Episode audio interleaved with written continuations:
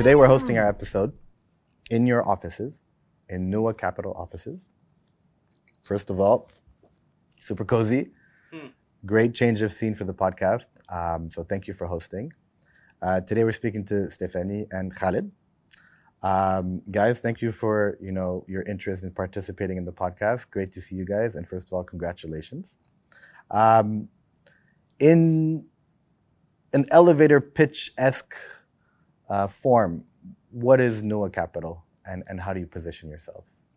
Right. I think. Uh, um, well, thanks for coming. I mean, I, thanks for like you like the. I'm glad you like the office. I think startup brand design- new. Yeah, brand new. Sarah did a fantastic job on Uh, it. she's out sick today, but she she put this together. So the idea was, I think, feeds into our ethos to some degree. So what you see in the office, which is like a very comfortable space, I think feeds into like a lot of our DNA, which is, I think, to be very open, very at ease, put people at ease as much as we can, and sort of kind of have this sense of familiarity. So I think that's kind of like a big part of what you see in the office translates into what we stand for.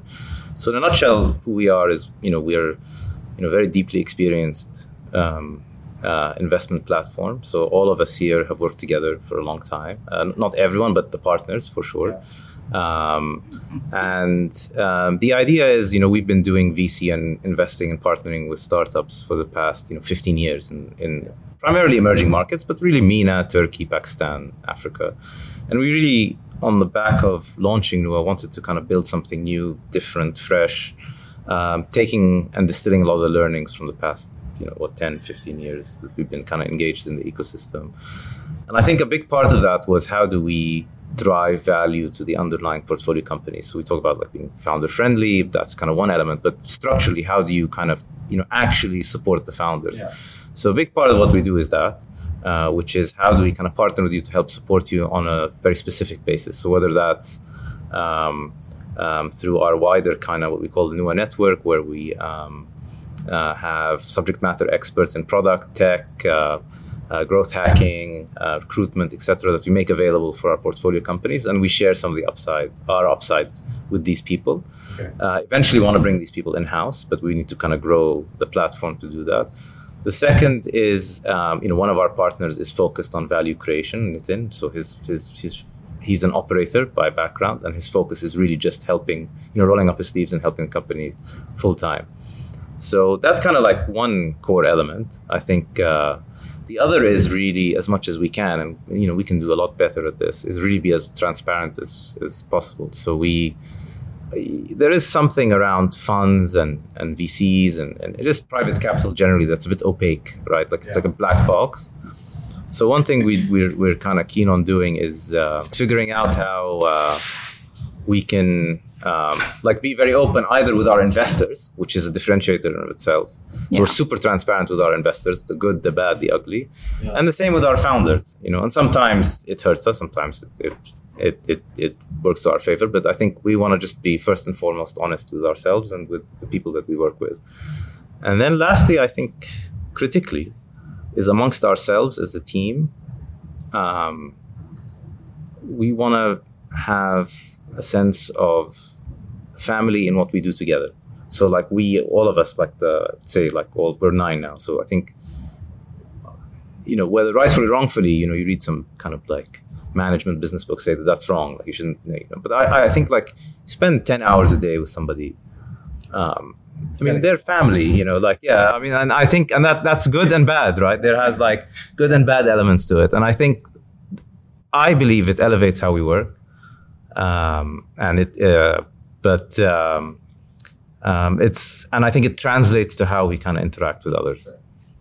I would add one thing to that. Um, we also have a very interesting set of partners who are investors and who have been, for the majority of them, uh, they're a mix of corporate investors and family offices, and they've been at the forefront of building up their respective industries in the region for the past few decades. And they, you know, we, we've built this partnership with them, and they want to meaningfully work with our founders. And and was that strategically part of the plan when you were looking for you know your LPs? You wanted participating LPs. Is that was that strategically how you guys kind of set yourselves up? Yeah, hundred percent, hundred percent. Like, and if you look at like the sectors we invest in, they're tied to our LP base to some degree. It's not like we brought LPs who are, for example, interested in healthcare, so we started investing in healthcare. Mm-hmm. No, we said these are our five segments. We want corporate partners or or investors who are in the space, so that we act as a conduit between them and the startups. It helps the startups and it helps our investors. So that that was kind of the key driver. Um, um, have we kind of fully figured out how to do this well? Not yet, but there's some early, I would say, right, indications yeah. of it kind yeah. of coming together. So work in progress, yeah. yeah.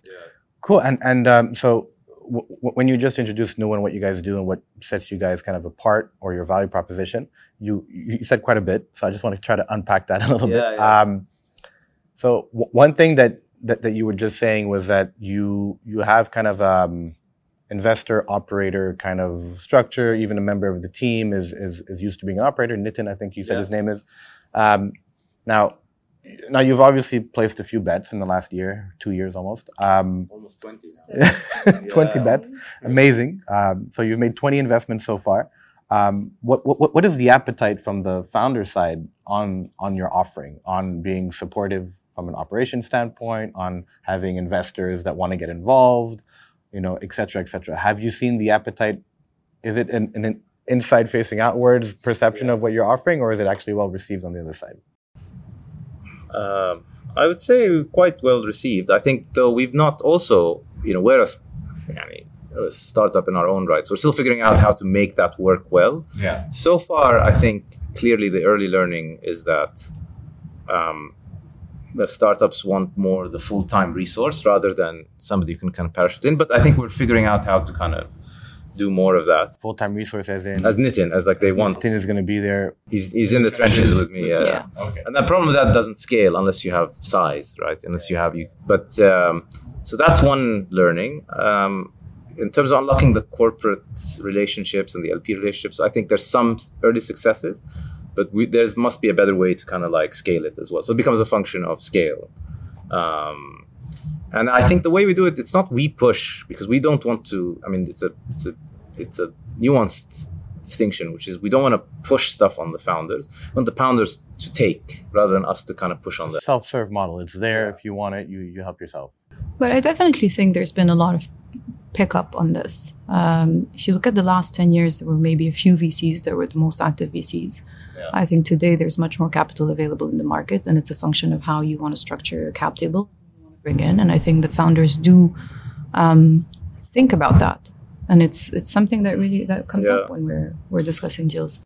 And so, you know, to my understanding, you've made 20 kind of investments so far. I think that's extremely active. I think you guys, I'm, I'm, I'm quite surprised and impressed by the rate of investment. So that's amazing. Announce a lot. We're kind of announcing yeah. now because just of where they are. But yeah, sure. But and and and and to my understanding, they're they're they're um, quite oddly super early stage, um, or there is a, a penchant towards you know investing earlier than you would have anticipated.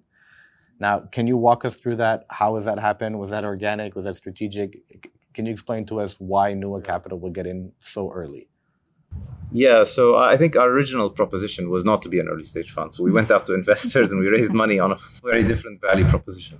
So we, when if you go back to February 2020 and you look at like our investing background, it tilts more A and you know late seed A and B really. Like uh, yeah, at least for me personally, that's mostly what I've done, and I think the rest of the team really like we've kind of that's where we tilted what happened around the time we started to go fundraise, well, besides COVID, but like the, the big thing that, that happens is this ecosystem got super hot. There's a lot more capital flowing in.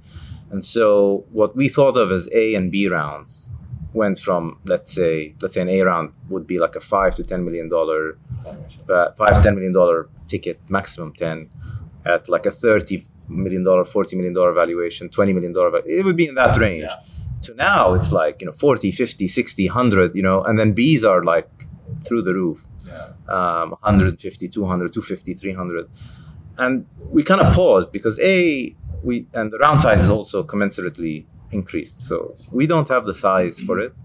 As in with a 100 million dollar fund we don't we can't write you know 20 20 million dollar checks. We just don't have the size. We could we could have written 23 million dollar checks right? And that would have been an a b strategy.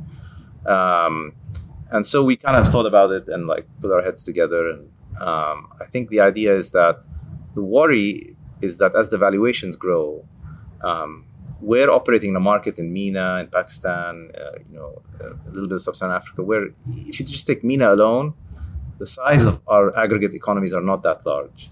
So even if you invest in fantastic, great companies, do everything right, how big can they get and how big is the multiple once there's a market correction? So let's say you enter at 250 million, 300 million in a series B, for example, or a late B.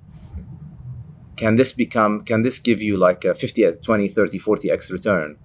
I mean, the market's not that big, right? Outside of Aramco, like how many public companies are even that size, right? So it's, it's a bit of a, just a function of our economy is not being that large. So therefore we said, you know what, that might be riskier than taking early stage risk and getting more of a company at the early stage, at seed stage, taking uh, stage risk, um, and then and uh, and then growing with those companies as they evolve. But to be fair, we've also started seeing incredible pipeline at the very very early stage. I think the caliber yeah. of founders we're seeing it's it's like we've never seen before. Yeah, I don't 100%. know if COVID had a role to play, the COVID inflection last two years, but it's it's incredible. So so so I just want to talk to those two points a little bit. So, are, are you suggesting that even though you might invest earlier stage and the success rates might be a bit lower, the the the rate of return would generally compensate for that? That's the hypothesis. Yeah. In aggregate, it's.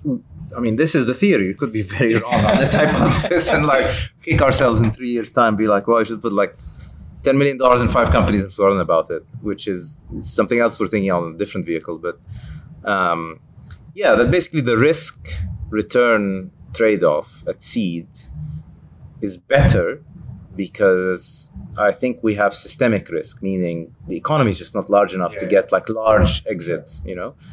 That's the theory, right? The theory could be way off. We could be like actually you have massive failure risk at seed. Um, but we'll see. And I think the other thing is about us, we, we, we're nimble. We can yeah. change and we can evolve and we have you know firepower around that. The, the other thing is like we concentrate the capital in the ones that do well. So we'll yeah. double, triple, quadruple down on the ones that win. So you end up with like something like a barbell, like a lot of capital at the early, then it kind of weans out, and then more on the ones that kind of emerge. I mean, everything you're saying is super rational, like even logical from a market sizing perspective, from opportunity, etc. I, I, I definitely align with the hypothesis. I, I, I, genuinely would think it's true, but but inshallah. now on, on, on, the second point um, yeah. that you're seeing a higher caliber of founders, um, I'm kind of seeing that too a little bit. So I, I would kind of agree with that. Um, but but there, the, the founder capacity is there, but the execution capacity is still a huge gap I'm finding in the market at the moment. So so I think the first point I would agree with is yeah, I think COVID somehow or remote work or people kind of rethinking kind of where they want to live, where they want to build their careers, et cetera, has attracted a different caliber of, of, of talent. So I, I, would generally agree with that. But I still find that there's a huge vacuum in, in, in their capacity to execute and build teams because the talent um, hasn't necessarily followed suit at, at, I would say, an execution level, uh, whether it's product, operations, you know, et cetera. Um, are you guys seeing that in your companies too? Are you seeing very strong founders, but but maybe some struggle in building operational capability, or are you not seeing that at all? I don't know. Are we? Um... I think it's an evolving segment. Like the talent pool is getting better and better and better, so it's not static. But at the founder level, but even like one layer below, yeah. but not at the same pace for sure. Yeah, right? the founder is more pace. impressive. Yeah, yeah, definitely. Recruitment remains not unique. Yeah, and, and, and I think that's generally what I'm seeing as well too. Is is that although you have you know founders who have you know identified fantastic problems to solve, have have clearly kind of you know drawn up the opportunity, understand what the solution would look like, can you know s- set up the vision, the, the strategy, et cetera, raise the capital, et cetera their ability, um, um, you know, in, in, in, in, building the team to execute on that vision is somewhat still restrained by the lack of talent in the region, right? It's, it's, it, it, seems to still be something that's, that's, that's clearly a problem. Yeah.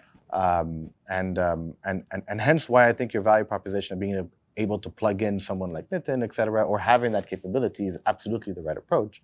But your ability to scale that is eventually going to be your competitive advantage. Um, I I, I tend to agree with the hypothesis, and I tend to similarly get worried because there's tons of money in the market. It's Yeah. it's it's it's there. There's tons of problems to solve. There's tons of great founders, but you know, seeing companies, you know, being able to go past launch or go to market into like year two, year three, and being able to scale their business. That's where, where I'm starting to see a lot of companies kind of have struggle in terms of growth.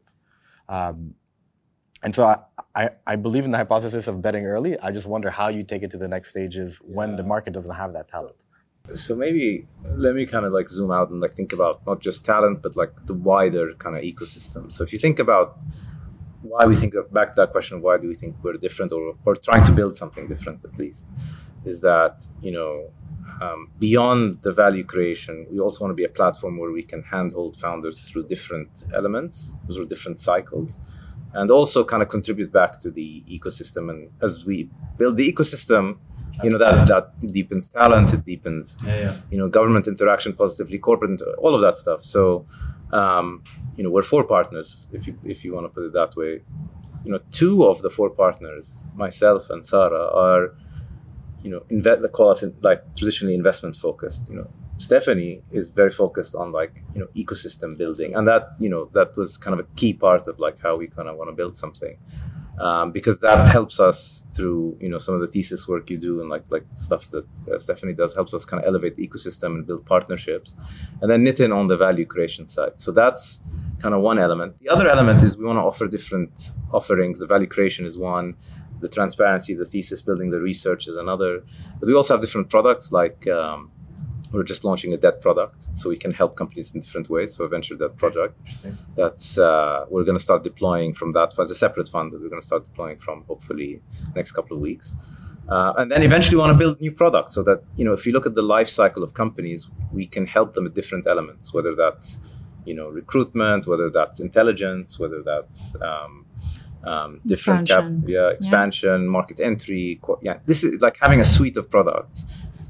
Right now, fair to say, a bit jumbled, but we're kind of that's the essence of what we're trying to achieve.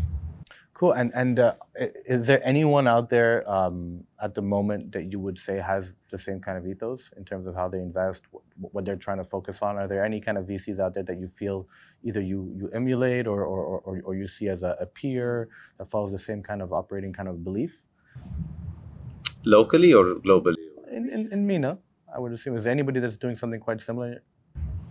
I think different people like dabble in different elements, whether the multi-product thing or the value creation element. Um, but I think bringing the whole platform into it, I think, uh, not, not to kind of uh, blow like to, Are you yeah, yeah, yeah. like are we are we spe- are we more special? I I, I, I think different people do different elements of it, but not the whole kind of And what I would say is, and, and the way I would ask the question is, is you're you're, you're super early stage, right? Which already in itself eliminates a large portion of participants right now in your space.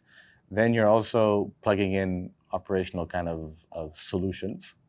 Um, then you have kind of um, you know investor support and participation as well, yeah. and and and stuff like that. So you know it's not just are you founder friendly. I think I'm I'm I'm past that. Yeah. You know it's more like real solutions. Um, so when I think about Nuwa today, I don't, I can't think of top of my mind someone who participates at your stage and who offers this kind of comprehensive support. No, I don't think so. And the ability to give different forms of capital. Yeah, And- that I haven't heard of at all, actually. Yeah, because we haven't we haven't announced it, so you're you're you're you're you're, you're first. Clear it on yeah. Um, But yeah, we're, we're doing that with a partner actually, with a joint venture with somebody else. But you know, we'll we'll announce that in detail later. But uh, that's another kind of element of it. It's like how do we, you know, help support like that? And then the third product is is really that conduit with kind of operating LPs with our investors, corporates, to kind of partner and grow our underlying portfolio companies. They both benefit, and that's kind of something. It's kind of third leg that we stand on, I think, or trying to. I mean, this is all early stage. This is all building. So like, uh, And, and so you guys are a $100 million fund. Uh, you've deployed, or you made 20 bets so far. Your ambition is to deploy the fund by when? Fully? A couple of years. yeah, two years from Yeah. now, So 2025 ish, latest? maybe earlier. 2024? Yeah, Three years. So let's say we start deploying 2021, 20, three years until Yeah. two years from now. Yeah. And are there any ambitions to take the, the, the fund more global, or is it always going to be in Middle East? Oh, good question. Um, I, I, I, we have, a, I think, a passion for a wider thing. We've done some stuff in Africa in our past lives that was really good that we like. We'd like to do more of. We're really interested in Pakistan. Um, we love Turkey. So, like, we some of our be- best performing companies in the past have been in Turkey. Uh, I, I think like our interest is more kind of EM. I'm interested in EM, Yeah. right? I think we all are. Yeah. Like, uh, we're not interested in like going to Europe or the US or. Um, but I think we have a passion for EM and um, emerging markets. I, mean, I hate using the word EM, I mean, but you know, there's no better word. But like a, the, the emerging world, really, where you know you're backing founders who right who are solving for big problems, really meaningful problems. Like today, uh, I mean, historically it's been like copycat stuff, but you're now seeing those kind of um, solutions that are like solving for big, big problems globally. Um, so that's that's something that we're we're really really interested in. Yeah, it's interesting because I, I, I mean, it'd be refreshing to have a fund or any brand of the matter, not just, you know, investor brands, but any brand for the matter, come out of the Middle East, participate globally. Um, Yeah, that we could do actually. So primarily, I think we'd focus on MENA, GCC, Pakistan, Turkey, uh, Sub-Saharan Africa. But I think we could, we might do actually some deals outside of those geographies as well. Yeah, we have we, have, we can we can we have some allocation of fund to do that. Yeah. Um, we do it sparingly, uh, or we'll do it sparingly. But uh, but that's you know if that's how kind of you build your track record over time. You start kind of widening it, and you, you build networks in those kind of new geographies, and you grow out from there. okay, so you're almost two years in. But one year from starting to invest, I think we lost six months in the middle of COVID. But yeah, two years since we kind of you know started. We were setting up. We were setting so up, we didn't yeah. really lose Yeah. them, but yeah, two years since we kind of started. What, what surprised you? Like, what, what did you not expect to happen happen outside of the pandemic? Yeah, well, that's a big one, but you know, um, What's been um, one of the challenges that you didn't you didn't anticipate? So I think when we when we when we started Nuwa, we didn't anticipate to build our LP relationships online. I think these are very long term, real partners. You mean online, like digital, like Zoom Online, calls? that was interesting. That was interesting. Um, you know, uh, some of our LPs we hadn't met them in person until recently, so I don't think any of us anticipated that. Mm, yeah, I think that was that was definitely just not the way people tend to raise money. Yeah. So that was a bit of a challenge. I think also like you know finding our own rhythm in a new setting is, was a challenge. Like figuring out like how we're gonna kind of do things together and um, how we grow the team, how we kind of build, how we really cement the DNA. And this is an ongoing thing. It's not like settled. I think that's a new challenge because in a way it's a startup in of itself. Um, so I'd say that was that was a kind of a because we mostly most of the team we've worked together a very long time, but it's pri- prior to Nuwa. But then in a new context, it's very different, right? And so like you know we you know making sure that we're able to kind of like gel well and like complement each other in the best way possible is an ongoing. especially sorry, especially when you bring in new people to Yeah. the team. You also don't want to be that kind of clique, Cliquey, yeah. that's you got, worked like, together before, and so naturally, you know, we mesh really well together. So create a new culture, not Yeah. not not try to extend an old culture from somewhere else. No, no, No, no, no, no. no. I Yeah. think, yeah, I think, uh, yeah, exactly. Like build a new culture and then make sure that those, because half the team is from, has not worked with us before, nearly half. So like it becomes, make sure there are no two speeds within the organization. And this is tiny, we're like nine P's, like very small. so Very you have to make sure that we're, You have to get it right. You have to get it right. You have to make Yeah. sure that they can benefit to a certain extent from the culture we've built, but they can also enrich it, and that we're open to that. So so on that point, and an, an excuse for the blunt question. So what's different here than at WAMDA for you guys? So Uh, on that point, culturally, what have you guys done that's a bit different? How would you kind Well, of position I- that? it's not about like different. I think it's just about like you know um, how we kind of think about you know collective decision making, maybe a little bit more. Um, where um, so I think that's the kind of the main the main kind of family piece. family, as in we are a family. Yeah, I I think like maybe like I feel, and I don't know if Steph feel the same. I feel like really want to like double down this idea of like we are a family, you know, and with it we, we bring a lot together, uh, like, um, and that we we kind of walk in lockstep with each other overall. And that, that's not to say that it wasn't like that before, but it's just a different feeling and a different vibe, and you know we're.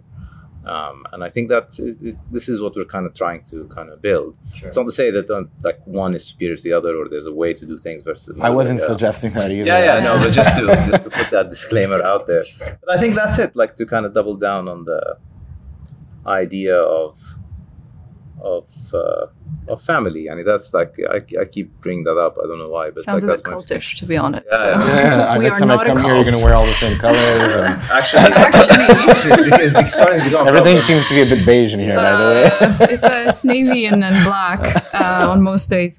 No, look, I'd add to that. I think the, the, the premise of NUWA is to really kind of redefine uh, a venture capital and starting really at the beginning of the value chain, so with our limited partners.